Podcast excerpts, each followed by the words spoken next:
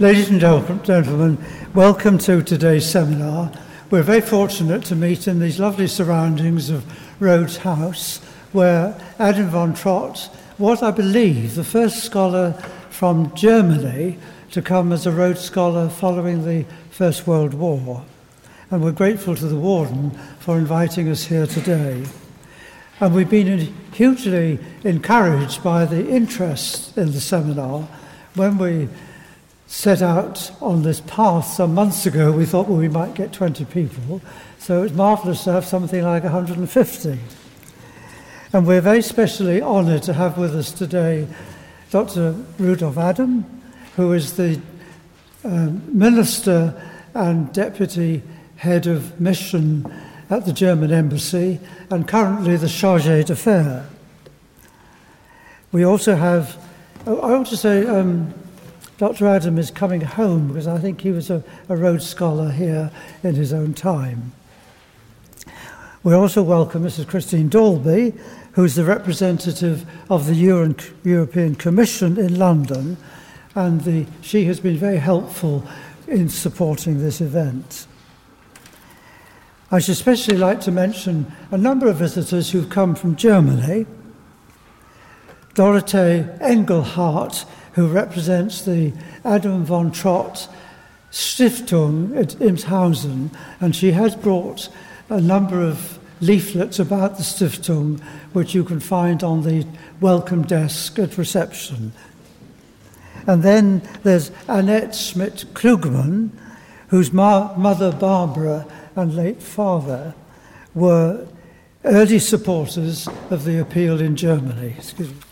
We, I was expecting, although I've not met him yet, Friedrich Trott, who is Adam's great nephew. Are you here, Friedrich? Yes, welcome. Glad to see you. Glad to see you. It's good to have this strong link with the von Trott family. We have Professor Arnulf Quadt and I think 35 students from Göttingen University where Adam studied before coming to Oxford. And we also welcome a group of students, all German students, from St Clare's Hall in Oxford, who are doing the International Baccalaureate in preparation for university studies.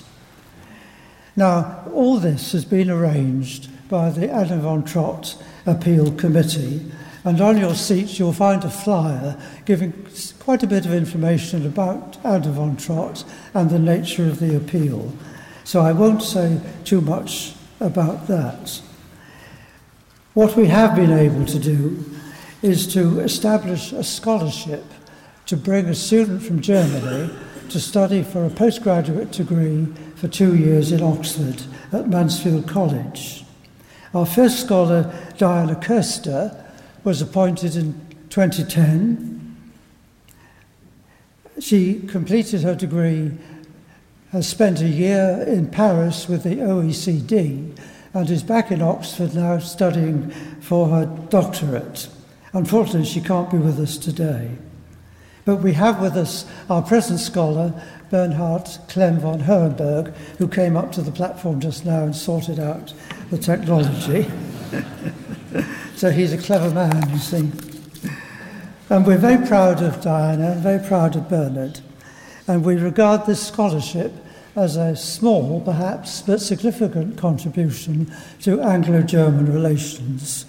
We're always looking for further support for the memorial appeal. And I'm going to stop for a moment so that our treasurer, Mr. John Wilborn, can say just a few words about what we're doing and what we hope to do. John. Your Excellency, Warden, uh, Principal of uh, Mansfield College, ladies and gentlemen.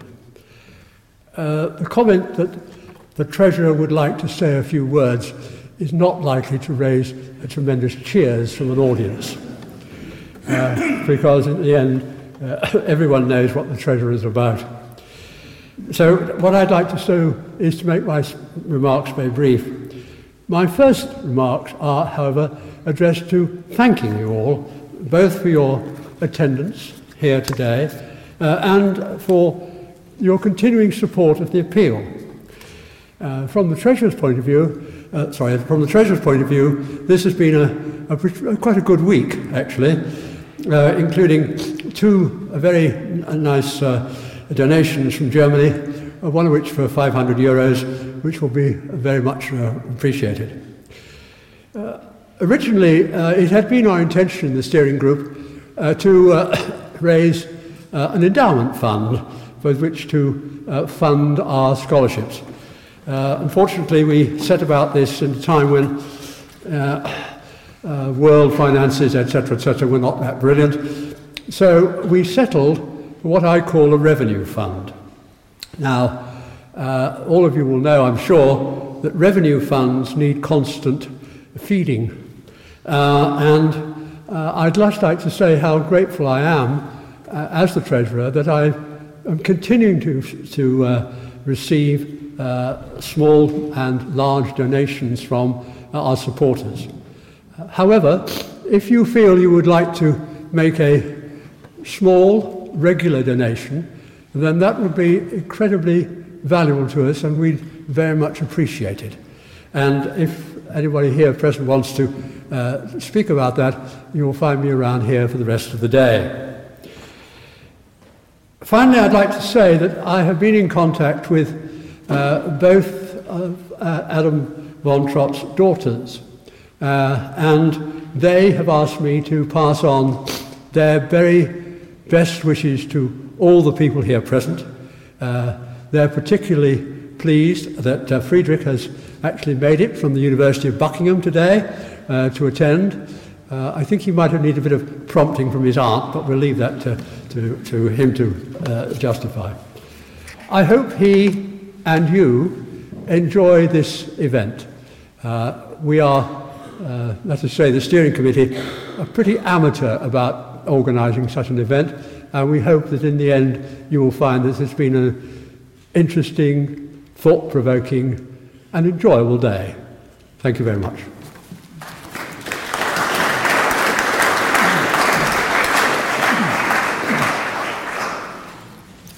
Thank you, John. Now, before I introduce the speakers for the first session, there's just a couple of items to mention. Uh, following the seminar, we've arranged a pilgrimage to view some of the Adam von Trott papers in the archives of Balliol College and also the inscription in Mansfield College Chapel. Numbers for this are limited, but there are spaces still, so if you would like to join the pilgrimage, please sign up at the welcome desk. Then at 6.45, there will be a short service in commemoration of Adam von Trott in the chapel of Balliol College in Broad Street. Numbers for this are not restricted and everyone is invited to attend. Now, to the theme of the seminar, Britain and Germany in Europe, what prospects? I think it'd be true to say that Adam von Trott himself was an Anglophile. One of his biographers, Kenneth Sears, who is with us today, reminds me that Adam had American ancestry. His great grandfather was the first Chief Justice of the United States, and two of Adam's aunts lived in England. He himself, I think, would have been an enthusiastic participant in today's event, as he believed strongly in Europe as a family of nations, all having their national autonomy but sharing a common European identity. If he'd survived the catastrophes of the first half of the 20th century, I'm sure he would have been a leading figure in working for the new Europe. Though perhaps not an uncritical friend of Europe. Now, to start our exploration of this seminar, we are honoured to have as our first two speakers Lord Hannay of Chiswick and Professor David Marquand. Lord Hannay had a distinguished career as a British diplomat. He took part in the negotiations for Britain's entry into the European communities Later, he was minister at the British Embassy in Washington, then Britain's ambassador and permanent representative to the European Commission in Brussels, and then ambassador and permanent representative to the United Nations in New York. In retirement, he's been active in many fields, including Pro Chancellor of the University of Birmingham and a member of the House of Lords Select Committee on the European Union. Professor Marquand, who will respond to Lord Hannay, has had a remarkable career as a politician and political scientist. He was a Member of Parliament from 1966 to 77, then served as advisor to Roy Jenkins in the European Commission in Brussels. He was Professor of Politics at the Universities of Sussex and Sheffield and is a former principal of Mansfield.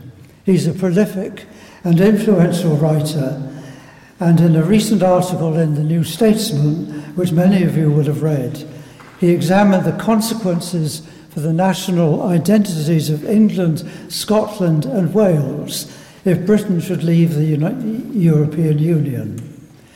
We thank Lord Hannay and David Marquand for coming today and for launching what we know will be a stimulating and hopefully a controversial seminar.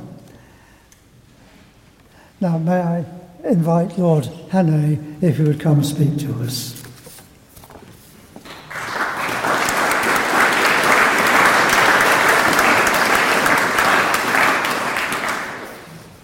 Well, thank you very much for that introduction. Um, and uh, thank you also for the honour of asking me to be here on this uh, beautiful morning in Oxford uh, to celebrate, uh, in a way, the life of someone who undoubtedly, if he had survived, would have played an important and constructive role in uh, European uh, politics and diplomacy.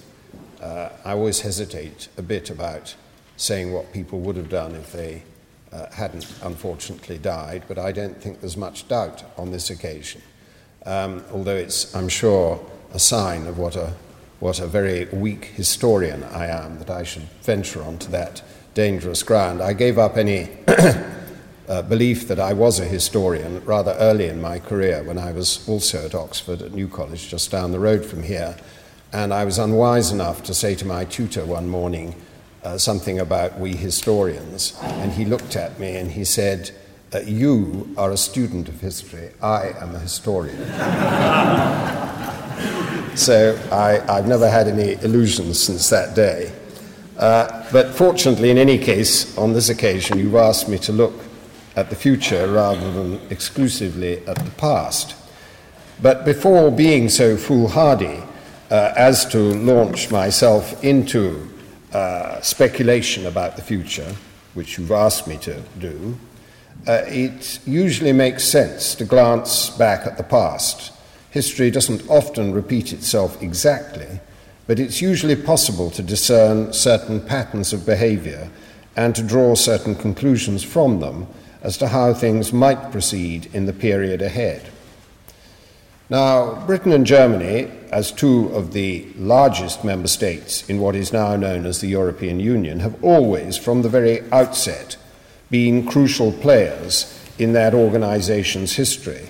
And that always and they always will be, even if at some point in the future Britain were to be so unwise as to withdraw from membership, as it did so foolishly and so damagingly in the early years of the venture. This mutual relationship within Europe has also been a crucial one as Britain struggled to overcome two French vetoes and sought to correct the budgetary inequity which confronted it some years after joining. And now it is prey to the demons of Euroscepticism and faces at least the prospect, although not yet by any means the certainty, of an in out referendum in 2017. But even if this mutual relationship within Europe may have been crucial, it hasn't been an easy one. Uh, indeed, it's been dogged by a good deal of misunderstanding and irritation on both sides. And the least that can be said is that the scope for those two sentiments has not yet been exhausted. Uh, in the early years, uh, German irritation that Britain chose to stand outside the coal and steel community and then the economic community was fully matched by Britain's misunderstanding of the real long term significance of those two steps. Importantly, Germany was not deterred by Britain's absence from pressing ahead with a project whose primordial importance in healing the wounds of successive confrontations with France was what mattered to Germany before all else. A pattern was established there which has not yet been broken, and which we British ignore at our peril. One of the byproducts of Britain missing that bus, along with surrendering the opportunity to shape Europe's emerging policies, was, I would speculate, that the Franco German relationship, based on the treaty signed in 1963, took on a much more exclusive character than it might otherwise have done. The chance to build a triangular relationship at the heart of Europe was lost. Then, through the years of Britain's travails with French vetoes, there was much dissatisfaction in London that Germany wasn't prepared to take a stronger line. Much of this, in my view, was misplaced, since the scope for Germany to take a stronger line was not very evident when all decisions had to be taken by unanimity. In the end, Britain had to strike a deal directly with France, as happened when Prime Minister Heath went to meet President Pompidou in Paris uh, in May 1971. And we tended to underestimate how much Germany's unwavering support for British membership in the years that preceded that meeting actually contributed to a successful outcome. One could say the same about Britain's irritation with Germany during the great budgetary struggle led by Margaret Thatcher in the 1980s, which tends to overlook the fact that Germany agreed to bear and still bears the lion's share of the cost of the British rebate. Well, so much for some of the tensions which have marred the British German relationship over Europe in the past. They certainly shouldn't overshadow the major achievements which Britain and Germany have jointly scored in the 40 years of Britain's membership.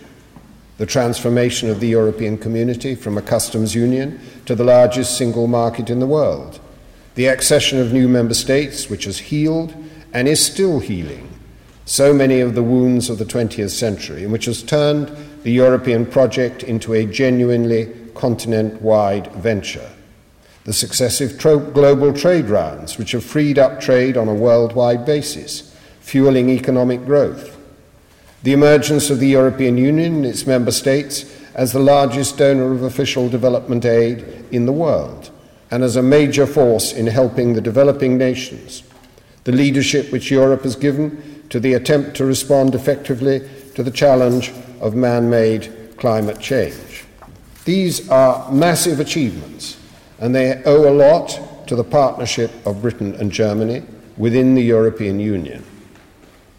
Now, from the 1980s onwards, uh, Britain and Germany have worked constructively together in a much less prominent and well recognized way towards the fashioning of elements of what is called variable geometry within the European Union, the recognition that not all policies need to apply in an identical and uniform manner across the whole Union. That's the case with the Euro, of course, with Schengen, with justice and home affairs legislation, and now quite recently with the first emerging steps towards a banking union. The concept is now embedded in the treaties, not least in the provisions for enhanced cooperation between a linked group of members which enabled the logjam over the European patent to be finally broken quite recently. There is surely, I would suggest, scope for a further development of those concepts so long as the core provisions underpinning the four freedoms and the single market are not undermined. Well, uh, now I can no longer postpone a glance at the future. Opaque though the view necessarily is at the moment, when the policies of a new German government following September's election have not yet definitively taken shape, and when the outcome of Britain's next general election is still shrouded in mystery. I'll begin with the Eurozone, because it's not a serious matter for doubt that that will be at the heart of the policy preoccupations of whatever coalition government comes to power in Germany. And it's equally not a matter of doubt that Germany's policy prescriptions in this area will be crucial to the future of the whole Eurozone. Britain, for better or for worse, has decided to take no part in this venture, but we do have a massive stake in its continuing success. If the Eurozone were to break up, non members as well as members of it would be grievously damaged, and I wouldn't stake much money myself on the single market surviving unscathed. So we need, I would suggest, to play a firmly supportive role, only seeking to ensure the integrity of single market decision making and not repeating the aberration of December 2011 when we picked a totally unnecessary quarrel over the Fiscal Compact Treaty and also tried to change the decision making process on single market measures to our advantage as a price for going along with the measures needed to rescue Eurozone stability.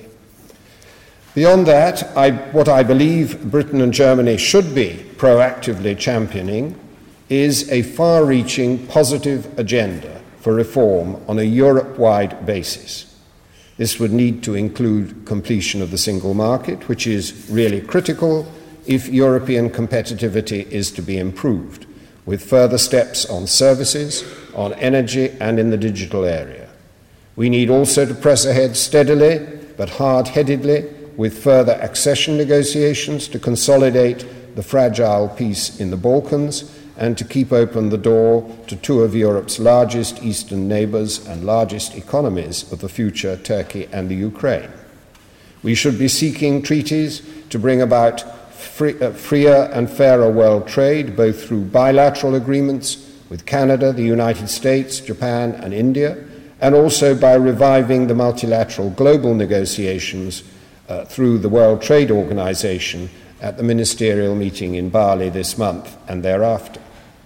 We should be trying to bridge the gap between us, between Britain and Germany, over Europe's aspirations as an actor on the world stage and over its defence cooperation in an age of budgetary austerity, so that we do not simply become marginalised as the power relationships amongst the, the great powers of the world between the other main actors shift and rearrange themselves.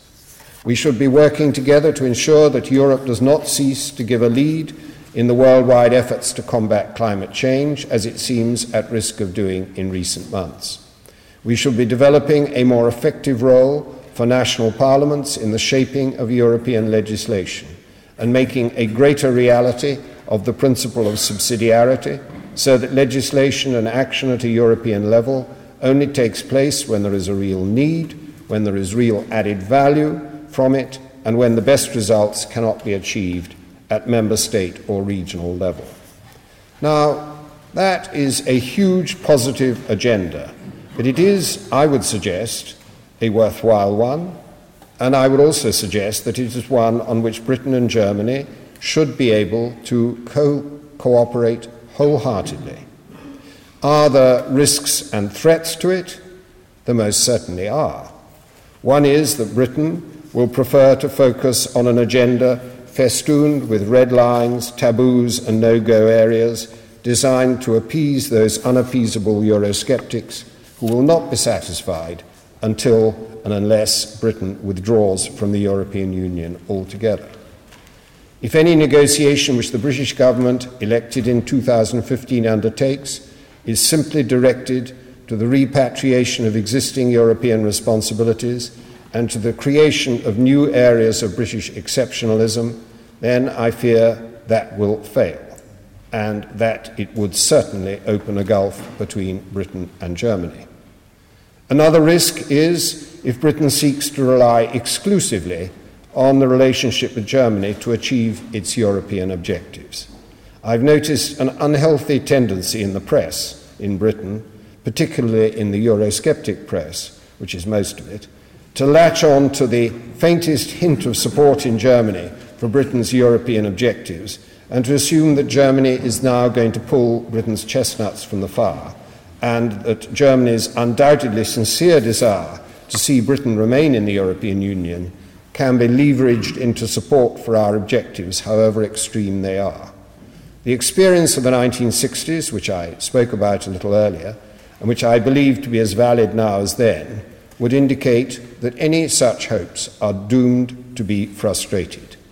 Above all, we must not neglect, as I fear we may be at risk of neglecting, that we need to work closely with France and with all the other member states if we are to make progress towards our objectives and not end up sleepwalking towards the exit. There is another risk, too, and that is if those who want to see a more federal Europe press for yet another general revision and expansion of the European treaties. My own view is there have already been too many and too frequent such revisions in the past, and that that is part of the current malaise that afflicts many countries in Europe. While I recognize that such protagonists of a federal Europe have an absolute right to press their views and have entirely honourable aims, I do fear that any move in that direction could be damaging to the European Union as a whole and perhaps even fatal to Britain's hopes of remaining a full and constructive member of it. There is no question but that in such circumstances we would have to hold a referendum, and that such a referendum would inevitably be an in out test of our continued membership. And I'm not too sanguine that it would be won in those circumstances. That's to say, if we were being asked to ratify a new treaty which went much further than the existing treaties.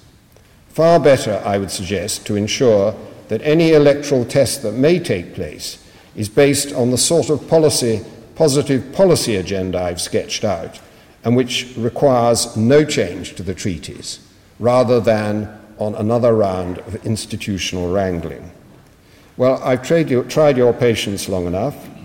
I conclude with the thought that the uh, stakes for effective German and British cooperation over Europe have never been higher, and so could be the rewards, not just for Britain and Germany, but for Europe as a whole. I tend normally to deplore, as I said at the very outset, speculation about what people no longer with us would have called for had they still been alive. But in this case, I do think that the prospect I've sketched out would have appealed to Adam von Trott, to his vision of a Europe at peace with itself and setting a good example to the wider world. Thank you very much.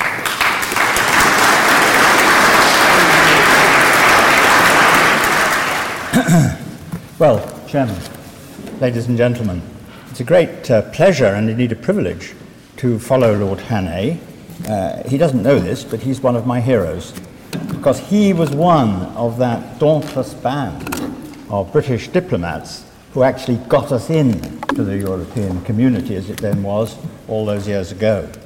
It's also, I, also an enormous pleasure to me that, to know that Ken Sears, uh, of Mansfield College uh, is here too, because it was actually Ken who started this whole business in the first place. When I was principal of Mansfield, he came to me uh, with a manuscript of what became, in the end, a published biography uh, of Adam von Trott, and he and I went together to Berlin uh, in, uh, I can't quite remember when, it was in the late 90s anyway, just, not long after I'd become principal, and to meet Clarita von Trott, uh, Adam's widow, in her flat in Berlin. And it was an absolutely inspirational meeting, I know for Ken and for me as well.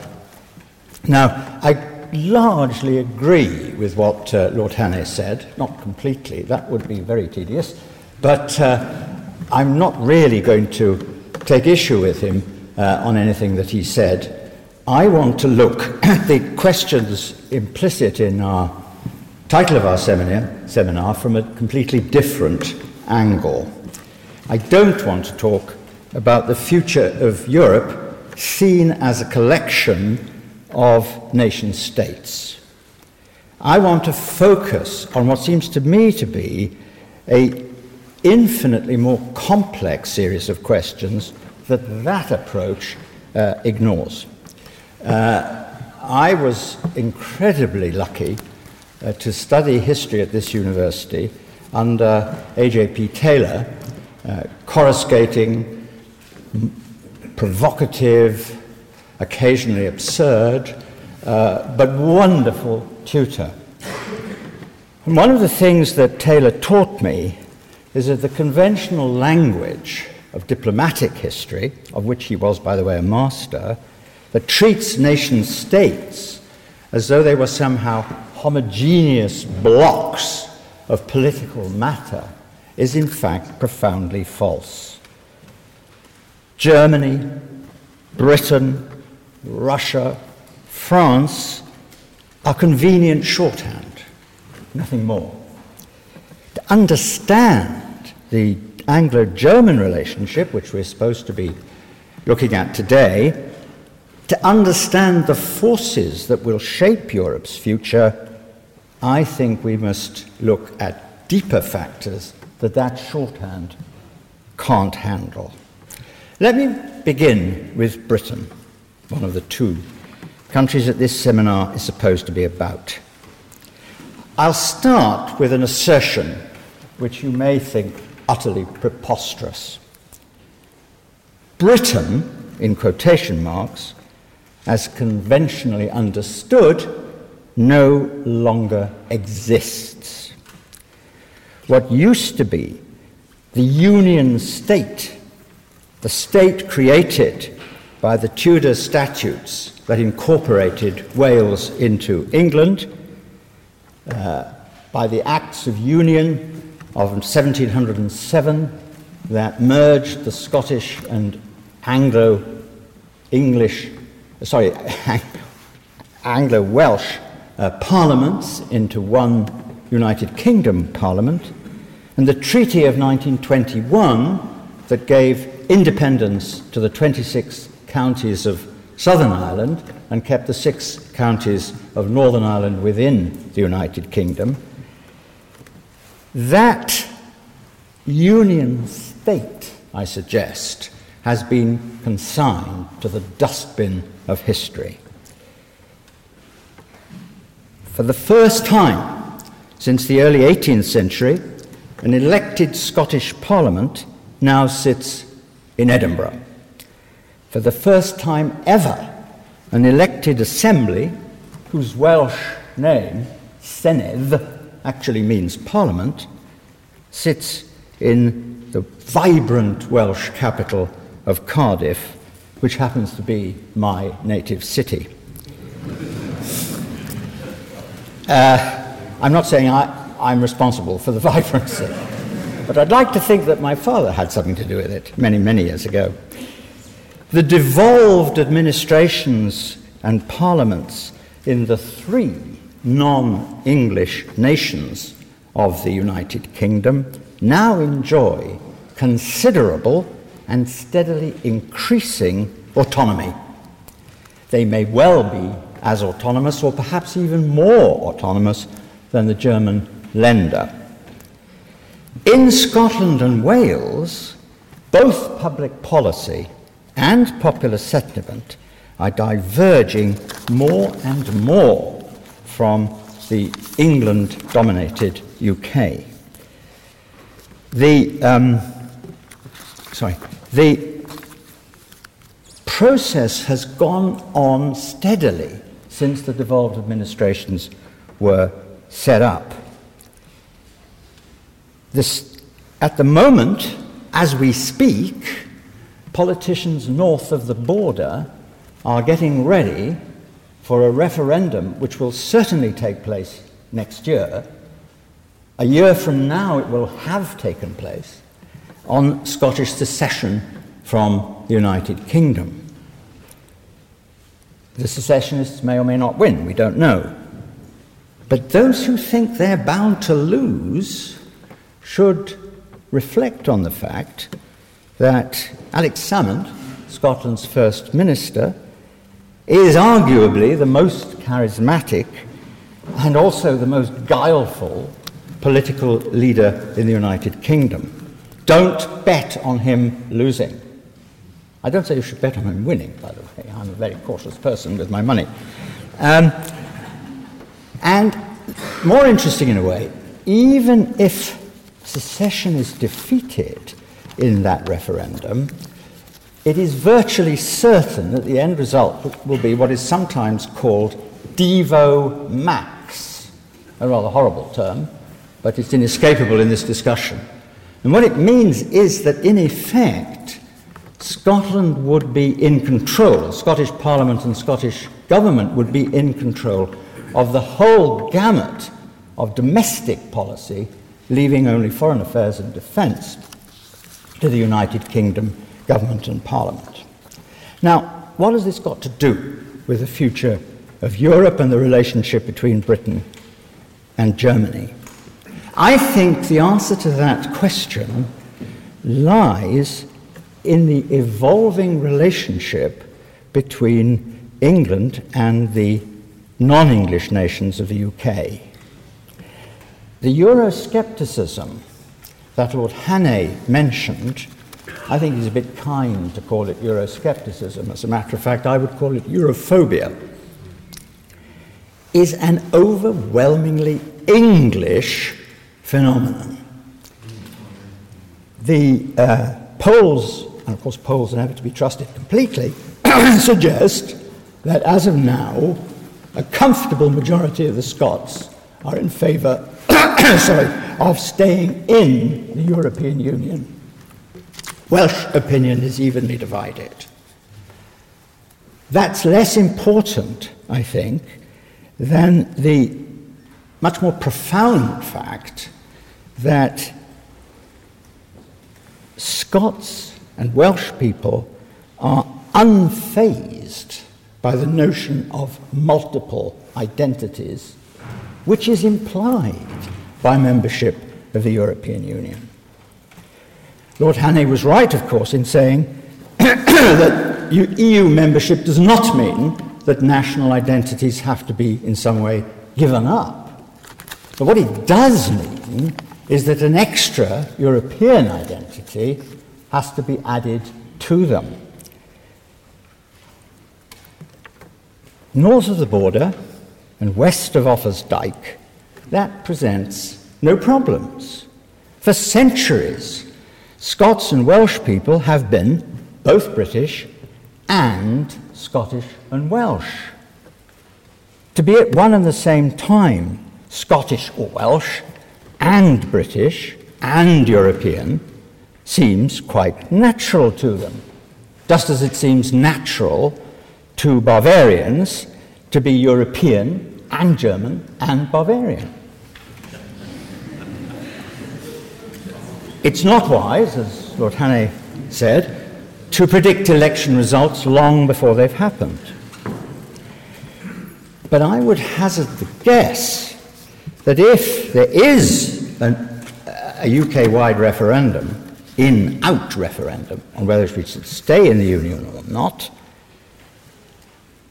Scotland and Wales will vote to stay in. If the Scottish and Welsh votes for staying in were overwhelmed by a, much, by a vote of the much more populous English to leave, that would pose a really profound crisis in the Union state, in the United Kingdom. I think the United Kingdom in that situation would break up. Scotland and Wales would have voted to stay in, and they wouldn't tolerate being kept out by English votes. Now, I don't want that to happen. I would like to see a federal Britain in a federalizing Europe. But if the English are determined to cut off their collective nose to spite their collective face, so be it. Now that leads me to a more complex point. So far, I've spoken as if the autonomist pressures that exist in the United Kingdom is a purely British phenomenon. It's not.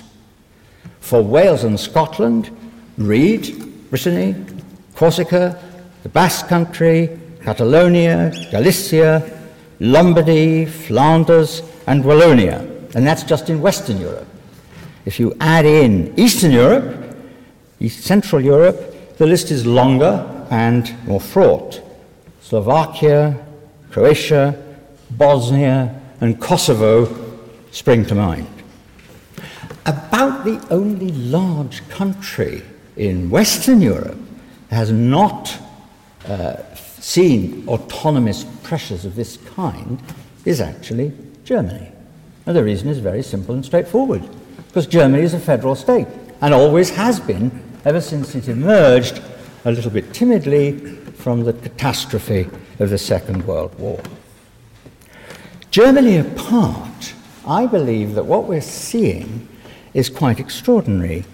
We're seeing the re emergence of the pre modern palimpsest of bishoprics, city states, principalities, duchies, and so forth that were pushed into the historical deep freeze by the modern states that emerged in the 17th and 18th centuries. Now, I think a central theme of the cultural history of postmodern Europe, the Europe that we actually live in, is a kind of neo medievalism. The return of the local, the familiar, the small scale, and the particular in the face of the homogenizing pressures of the global capitalist free market and the pretensions of the increasingly sclerotic nation states which doused Europe in blood twice in the last century and which no longer embody the identities of a growing number of their peoples. The great challenge now facing Europe, I believe it's greater than the familiar challenges of the Eurozone crisis and the re- need to remain competitive in the global marketplace, is how to make a reality of what is sometimes called glocalism. How to combine the global and the local. How to transcend state sovereignty through supranational integration on the European level, while at the same time creating centres of power closer to home than the classical European nation state has ever been or can ever be. This is where Germany, with its subtle symbiosis between central and local power, has most to teach the European, of which she has been a cornerstone ever since it came into existence. I only hope that the rest of us have the wit and will to follow the German example. Thank you.